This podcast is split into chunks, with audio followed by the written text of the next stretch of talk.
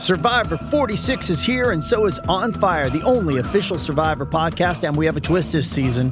The winner of Survivor 45, Dee Valladares, will be joining us every week. We're going behind the scenes of the biggest moments, the how and the why things happen, and the strategy and analysis you can only get from someone like me, a Survivor winner. Listen to On Fire, the official Survivor podcast, wherever you get your podcast.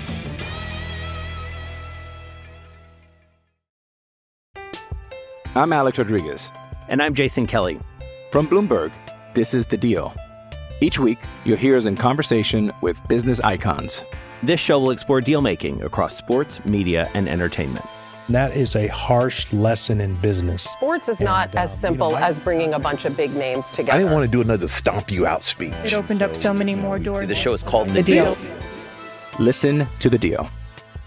Listen to The Deal on Spotify.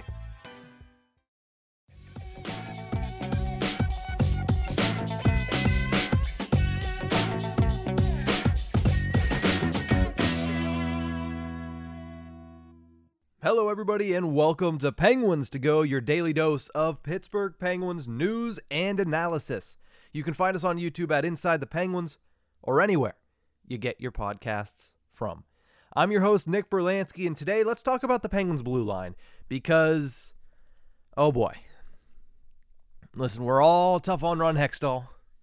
The one thing he wanted to focus on last offseason the one thing that was always mentioned, the one thing that was really addressed the most in the offseason was the blue line.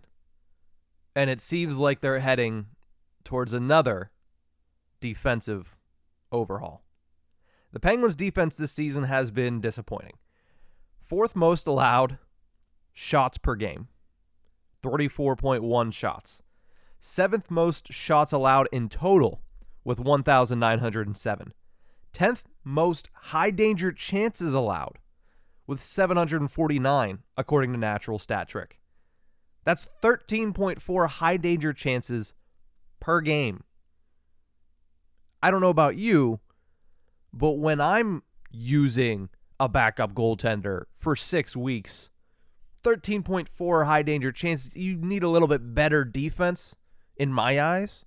I would assume you agree.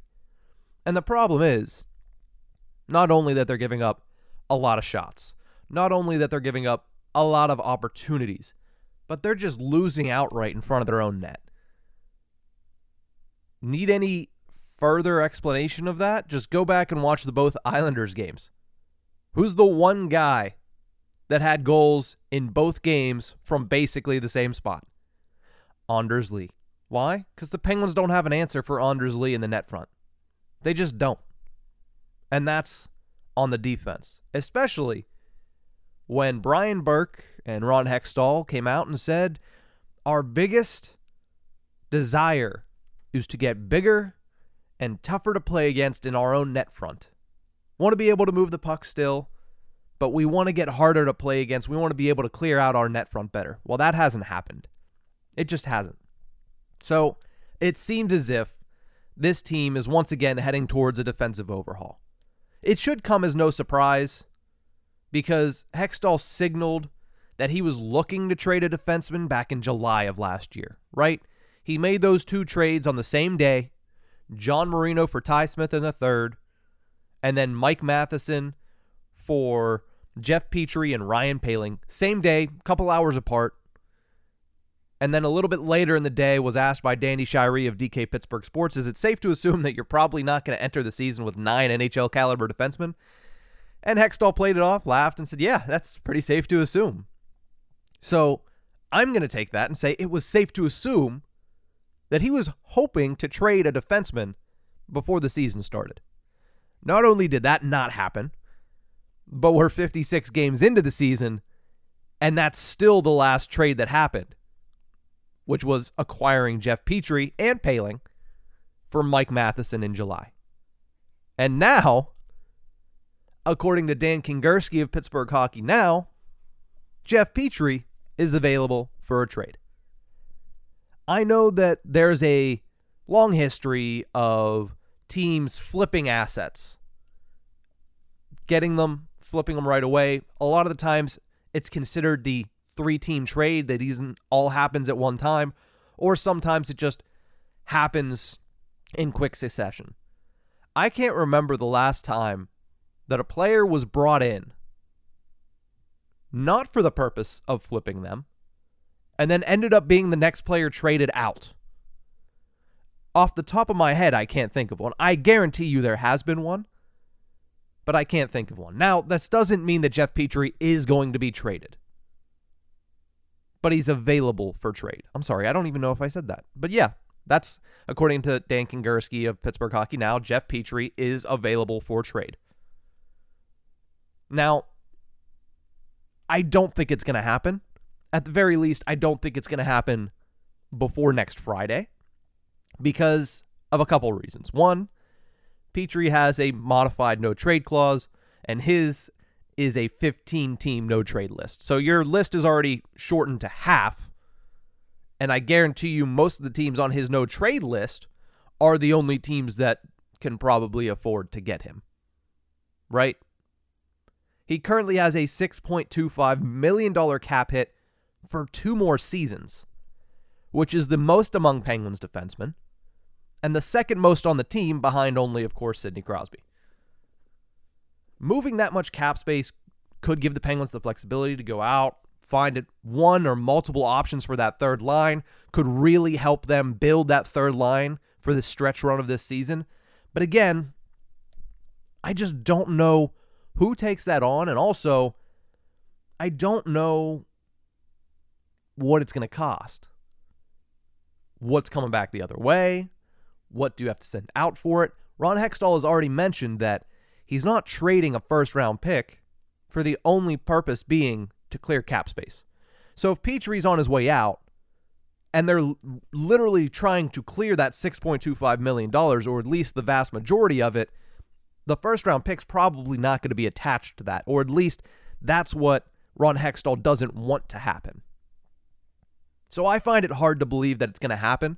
I I understand why he would be out there cuz at this moment in time that's a name that hey, listen, Petry is he a top 4 defenseman in the National Hockey League? Yeah. Is he performing to the standard in which the Penguins were hoping? I think it's safe to assume that he isn't. Look at what Mike Matheson brought to the Penguins last season for less money.